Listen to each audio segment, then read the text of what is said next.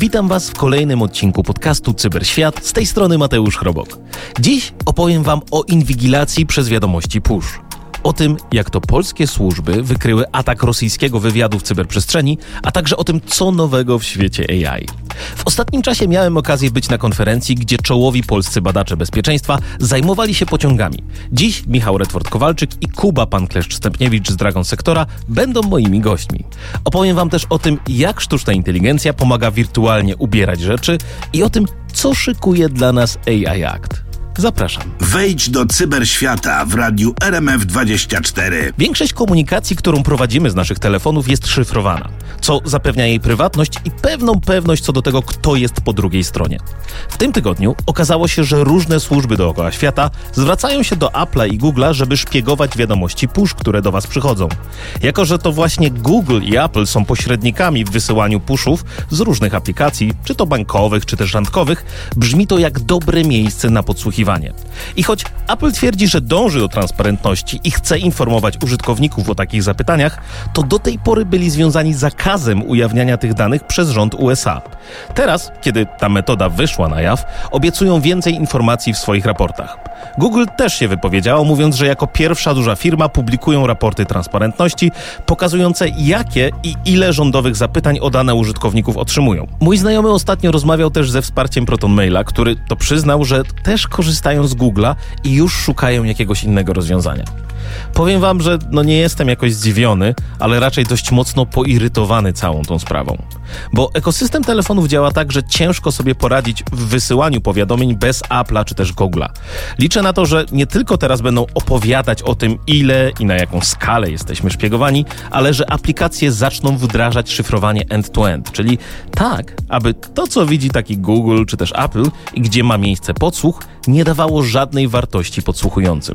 Mam nadzieję, że po tym odkryciu będziemy trochę bezpieczniejsi. Cyberświat, czyli przegląd technologicznych newsów tygodnia, tylko w radiu RMF24. W internecie trwa bitwa pomiędzy mocarstwami i trwa nieustannie.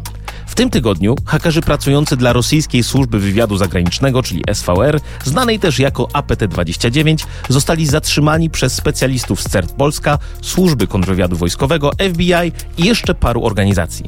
Napastnicy wykorzystywali podatność w serwerach JetBrains TeamCity, która jest znana od września tego roku, ale ciągle nie wszędzie jeszcze została załatana.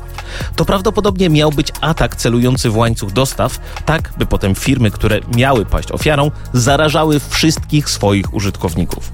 Pełen raport w tej sprawie można przeczytać na stronie gov.pl, by zobaczyć, jakie ślady zostawały i co też atakujący próbowali zrobić.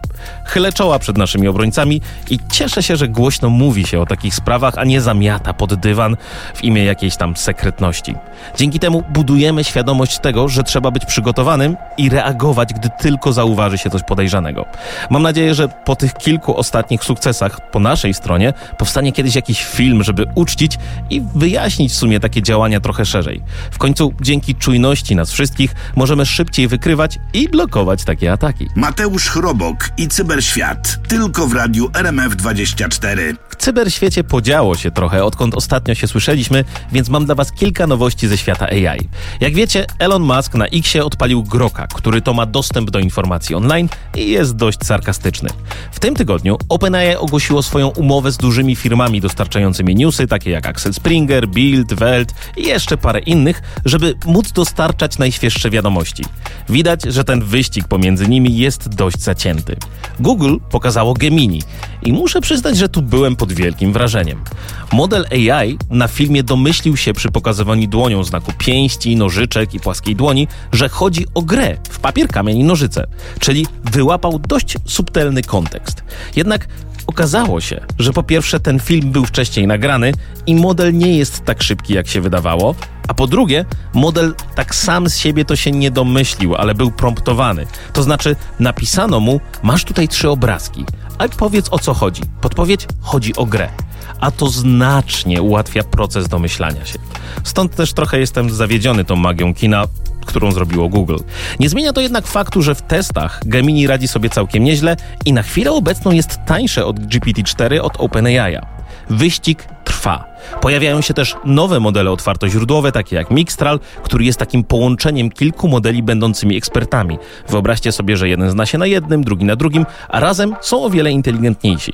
Pojawił się też Fi 2 od Microsoftu, który można z powodzeniem uruchomić nawet na swoim telefonie. Ciężko jest za tym wszystkim nadążyć, ale jedno jest pewne. Progres jest olbrzymi, a my mamy coraz szersze możliwości wspomagania się takimi narzędziami. Cyberświat w radiu RMF24. Przez ponad rok wystarczyło kliknąć na złośliwy link na Twitterze, żeby przejąć kontrolę nad kontem. Dzięki temu atakujący mógł tweetować, lajkować, a nawet blokować innych użytkowników.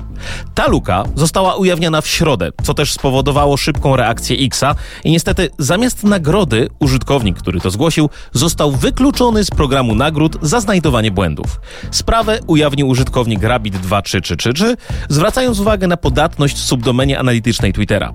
I podobno od roku prosił się o to, żeby ktoś to załatał i wypłacił mu należną nagrodę za znalezienie błędu. Ten atak pozwalał wstrzyknąć szkodliwy skrypt do strony internetowej, a następnie sprawiał, że użytkownik wykonywał tak automatycznie SAN niechciane akcje w aplikacji, w której jest już zalogowany. Dla osób technicznych chodziło o XSS-a i CSRF. Sam San, badacz bezpieczeństwa, zauważył, że przeglądarka internetowa Brave jako jedyna mogłaby potencjalnie zapobiec temu atakowi. A co na to Twitter? No więc reakcja była błyskawiczna. W ciągu kilku godzin załatali lukę. Ale Rabbit zamiast nagrody dostał zakaz uczestnictwa w programie poszukiwania błędów. Co ciekawe, programy typu Bug Bounty, czyli nagrody za znalezienie błędów, mają na celu zapobieganie właśnie takim incydentom. Są one powszechne w rozwoju oprogramowania. To jest nagroda dla tych, którzy są po jasnej stronie mocy. W innym przypadku jedyna opcja dostępna dla badaczy będzie sprzedawanie tego typu rzeczy w darknecie, gdzie przestępcy będą to wykorzystywać przeciw nam. Mateusz Chrobok i Cyberświat. Tylko w radiu RMF24. W zeszłym tygodniu miałem okazję być na konferencji Oh My Hack, gdzie czołowi polscy badacze opowiedzieli historię o tym, jak schakowali pociąg. Razem z nami są dziś Michał Redford-Kowalczyk i Kuba Pankleszcz-Stępniewicz. Cześć panowie. Cześć. Cześć. Na początku wyprostujmy jedną rzecz. Dlaczego w ogóle zajęliście się pociągiem? Możesz o tym coś opowiedzieć, Redfordzie? Tak. Historia zaczęła się od interesującego maila, którego dostaliśmy. Otóż napisał do nas warsztat SPS właśnie z zapytaniem, czy moglibyśmy pomóc z problemem, ponieważ podejrzewałem, że producent pociągów blokuje e-mail. No był to bardzo nietypowy e-mail, nietypowa sprawa. Mhm. E, Żeby dowiedzieć się więcej szczegółów, umówiliśmy się z z nimi na kola. No i poznaliśmy całą historię do tego momentu i sprawa nas na tyle zaintrygowała, że postanowiliśmy zgodzić się popatrzeć trochę więcej na to. Po pierwsze była bardzo ciekawa i też jakby od samego początku zaciekawiło nas, co tam tak naprawdę się wydarzyło. No i zarazem, jeśli to rzeczywiście producent to robił, no to chcieliśmy pomóc. No i też Jasne. intencje warsztatu wydawały się dość czyste, bo to, o co nas poproszono, to o nie po prostu o naprawienie pojazdów, ale też o przeanalizowanie, co tak naprawdę spowodowało te usterki. Czyli przyszli do was mówiąc, słuchajcie, pociąg nie działa, nikt nie wie dlaczego, nie mamy pojęcia o co chodzi, a wy się zgodziliście, żeby po prostu zerknąć, co takiego najfajniejszego udało wam się odkryć. Moim zdaniem najciekawsza pułapka, na którą trafiliśmy, to rzeczywiście były zakodowane prostokąty, które po prostu sprawdzały pozycję z GPS-u pociągu. Jeżeli pociąg się w takim prostokącie znajdował za długo, to się psuł i nie dało się już nim więcej ruszyć. No i ciekawe, co ciekawe, okazało się, że te prostokąty idealnie odpowiadają warsztatom konkurencyjnym do Nevaga. To nie jest przypadek. Wydaje nam się, że, że nie jest to przypadek. No, oprócz tego na przykład y, znaleźliśmy takie rzeczy jak jeżeli pociąg w ogóle nie jeździ przez kilka dni, to też się popsuje. To są podmiejskie pociągi. One, żeby jakkolwiek na siebie zarabiać, potrzebują jeździć po kilkanaście, nawet czasami 20 i więcej godzin dziennie. No, Mhm. jeżeli taki pociąg stoi na bocznicy, no to prawdopodobnie jest zepsuty. A jak jest zepsuty, to dobrze, żeby jakaś pułapka zadziałała, żeby komuś się go nie udało naprawić. Rozumiem. I, I słuchajcie, bo zerknęliście na to, co tam tak naprawdę w tym kodzie się znajdowało. Zakładam, że to było kupa pracy, żeby, żeby do tego dojść. Ile wam zajęło ta zabawa? Pierwszy sukces był naprawdę bardzo szybko. Od naszego pierwszego kontaktu z maszyną potrzebowaliśmy jakichś dwóch tygodni, żeby opracować sprytny, nieinwazyjny system kopiowania programu z pociągu w taki sposób, żebyśmy mogli go zanalizować. A następnie właśnie zaczęła się żmudna praca, żeby odkręcić ten skompilowany binarny kod do postaci, którą jest w stanie zrozumieć człowiek dobry ponad dwa miesiące. Do tego jeszcze dochodzi okres potem, jak już y, znaleźliśmy te pułapki, to kontynuowaliśmy analizę, żeby znaleźć wszystkie oraz w innych wersjach pojazdów. Jeśli ktoś zna historię, no to potem odezwały się do nas inne warsztaty, które miały trochę inne przypadki, bo te blokady różniły się między pojazdami dla różnych operatorów. Czyli chcecie mi powiedzieć, że pociągi miały różne oprogramowania i udało wam się, z tego co czytałem, to w prawie 30 pociągach te takie blokady wyłączyć. One zaczęły działać. Tak, jeśli dobrze pamiętam, to w 24 pojazdach znaleźliśmy takie blokady, a pięciu, dzisiaj to już sześciu, nie znaleźliśmy tego systemu blokad, ale co trzeba dodać, w niektórych pojazdach tych blokad nie dało się zdjąć bez zmiany kodu, więc tych nie naprawialiśmy, bo w części, przykładowo ten pojazd z blokadą na konkretną datę, tam gdzie sprężarka miała się popsuć po 21 listopada, tam mhm. niestety nie da się tego wyłączyć inaczej niż modyfikując kod, więc tego się nie podjęliśmy. I ja myślę, że warto trochę głębiej powiedzieć słuchaczom o co chodziło, bo tamten przykład wyglądał tak, że po prostu Komputer sprawdzał, czy jest jakaś data i jeżeli było po tej dacie, to zgłaszał, że sprężarka się zepsuła. Dokładnie. Ale co więcej, co jest ciekawe, to co tak naprawdę sprawdzał, to czy dzień jest większy niż 21, czy miesiąc jest większy równy 11 i czy rok jest większy równy 2021. Co tak naprawdę to nie, nie sprawdza, czy data jest po tym dniu, tylko sprawdza każdy komponent daty osobno. I co z tego wyszło, to że psuł się tylko pod koniec listopada i pod koniec grudnia każdego roku. I no podejrzewamy, że nie taka była intencja programisty, tylko po prostu ktoś źle sformułował, wyraził ten warunek logiczny. Przez to pojazd psuł się tylko w niektóre dni roku, zamiast po prostu zepsuć się od tego momentu w dal. Czyli nie tylko znaleźliście pułapki, ale jeszcze błędy programistyczne. No jest to, mówiąc szczerze, bardzo ciekawe. Jak ktoś mówi o hakowaniu, to niestety często w naszej kulturze kojarzy się to z takim działaniem na szkodę, na przykład przez cyberprzestępców. Jednak haker to często osoba zajmująca się bezpieczeństwem komputerowym, która jest po prostu ciekawa tego, jak rzeczy działają. Razem ze mną jest Michał Redford-Kowalczyk i Kuba Panklesz-Stępniewicz, którzy hakowali pociągi, żeby je naprawić, poszukując tego, co się zepsuło. Panowie, powiedzcie mi, jak sobie radzicie z tym niezrozumieniem tego, że ludzie nazywają was hakerami, próbując tym samym przypinać tę łatkę takiego złego człowieka? No, ogólnie radzimy sobie całkiem dobrze. W większości przypadków zakładamy, że jest to po prostu y, skrót myślowy określający osobę, która jest bardziej niż przeciętnie zainteresowana tym, co się dzieje dookoła niej. Generalnie no, środowisko hakerskie praktycznie idealnie dzieli się na dwie części. Tych takich złych, co rzeczywiście zwanych też czarnymi kapeluszami, co sobie siedzą w piwnicy i właśnie psują różne rzeczy. No i tę dobrą stronę, które białe kapelusze, które zajmują się praktycznie głównie sprawdzaniem tego, czy gdzieś da się włamać za zgodą właścicieli tych systemów. Co mhm. jest super ważne, bo to jest jeden z najlepszych i najprostszych systemów, żeby się y, ochronić przed jakimiś niespodziankami. Znajdujemy gdzieś w jakimś systemie błąd, mówimy właścicielowi systemu, ej, tu masz błąd, tu popraw, bo zaraz po nas przyjdzie ktoś, kto też to znajdzie i, i będziesz miał problem. No tak, i teraz niektórzy próbują przypiąć taką łatkę, że ci dobrzy i ci źli to są ci sami ludzie, co jest zupełnie nieprawdziwe. Powiedzcie mi, a co was w ogóle skłoniło tak w waszym życiu do działania po tej jasnej stronie mocy? Dla mnie głównie, głównym motywatorem chyba jest ciekawość, bo w tej branży główna część mojej pracy to próba zrozumienia, jak coś działa. Mhm. No jest to bardzo fascynujące i motywujące do działania. A zarazem no. można to robić zupełnie legalnie i przy okazji pomagać innym. To brzmi świetne. Zakładam, że taka duża zabawka jak pociąg to jest coś fajnego. A co u ciebie, Kubo? Przede wszystkim różnorodność tutaj całego cyberświata. Właśnie z jednej strony mamy jakieś skomplikowane systemy komputerowe, które trzeba udowodnić, że są bezpieczne i użytkownicy mogą z tego korzystać. Z drugiej strony mamy jakieś drobne urządzenia typu, nie wiem, sterownik do kaloryfera, a z trzeciej strony jest pociąg, jest po prostu człowiek nie ma czasu, żeby się znudzić, bo jak się zacznie nudzić, to zawsze wpada coś nowego, czegoś nauczyć i dalej rozwijać. To brzmi bardzo pozytywnie. A powiedzcie mi, czy macie często sytuację, że ktoś się do was zgłasza w potrzebie, tak jak to było właśnie z tymi pociągami, bo albo coś nie działa, albo coś trzeba naprawić, albo czegoś nie rozumieją? Tak, ale niestety większość przypadków jest mniej ciekawa lub nie jest jakby etycznie ok, więc ich nie bierzemy. Przykładowo dość często ludzie proszą nas, żebyśmy nie wiem, zhakowali konto na Facebooku. Ojej.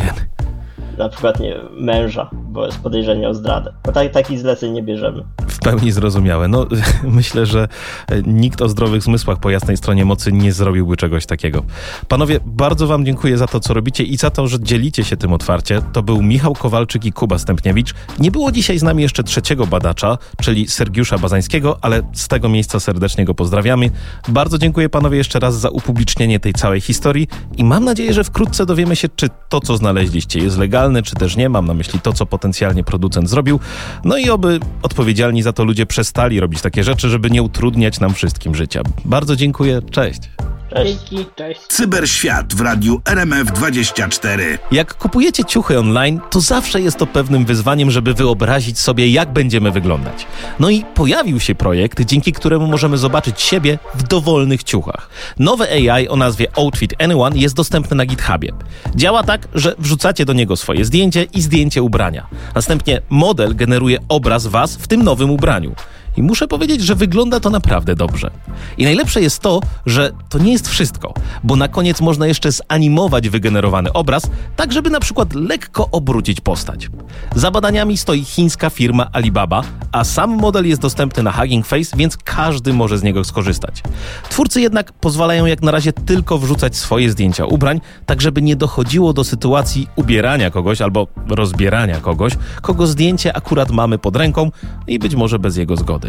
Moim zdaniem to jest taki duży skok w jakości i pewnie będzie miał olbrzymi wpływ na to, jak kupujemy rzeczy online.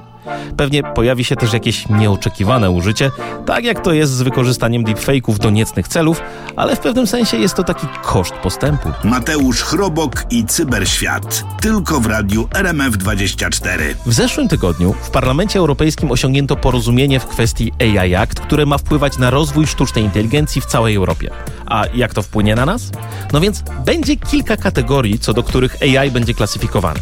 Zabronione, ale tak totalnie zabronione, będzie użycie AI w systemach, które zajmują się rozpoznawaniem emocji w pracy i edukacji, czyli czy nam na przykład się nudzi, czy nie, przy manipulacji behawioralnej i wpływaniu na wolę użytkowników. No i tu jestem w sumie ciekaw, co oni zrobią z reklamami. Następnie zabronione są systemy scoringu społecznego, czyli wiecie, coś takiego na wzór chiński, co ma oceniać obywateli. Potem będą takie systemy wysokiego ryzyka i one dotyczą na przykład urządzeń medycznych, no bo mają wpływ na nasze życie. Będą dotyczyć pojazdów autonomicznych, no bo tu też w sumie o życie gdzieś tam w tle chodzi, ale nawet rekrutacja i zarządzanie pracownikami, czyli taki HR, będzie systemem wysokiego ryzyka. No i w tych systemach wysokiego ryzyka będzie trzeba spełniać szereg wymogów, takich jak nadzór człowieka, który będzie sprawdzał, jak działają, informacja o użyciu i przechowywania danych, zapewnienie odpowiedniej dokładności, niezawodności takiego systemu, no i cyberbezpieczeństwa. Całość oczywiście na zachętę ma też dosyć spory kijek, który w przypadku złamania rozporządzenia może kosztować firmę nawet do 7% globalnego obrotu rocznego albo 35 milionów euro. To jednak na razie nie jest jeszcze obowiązujące prawo.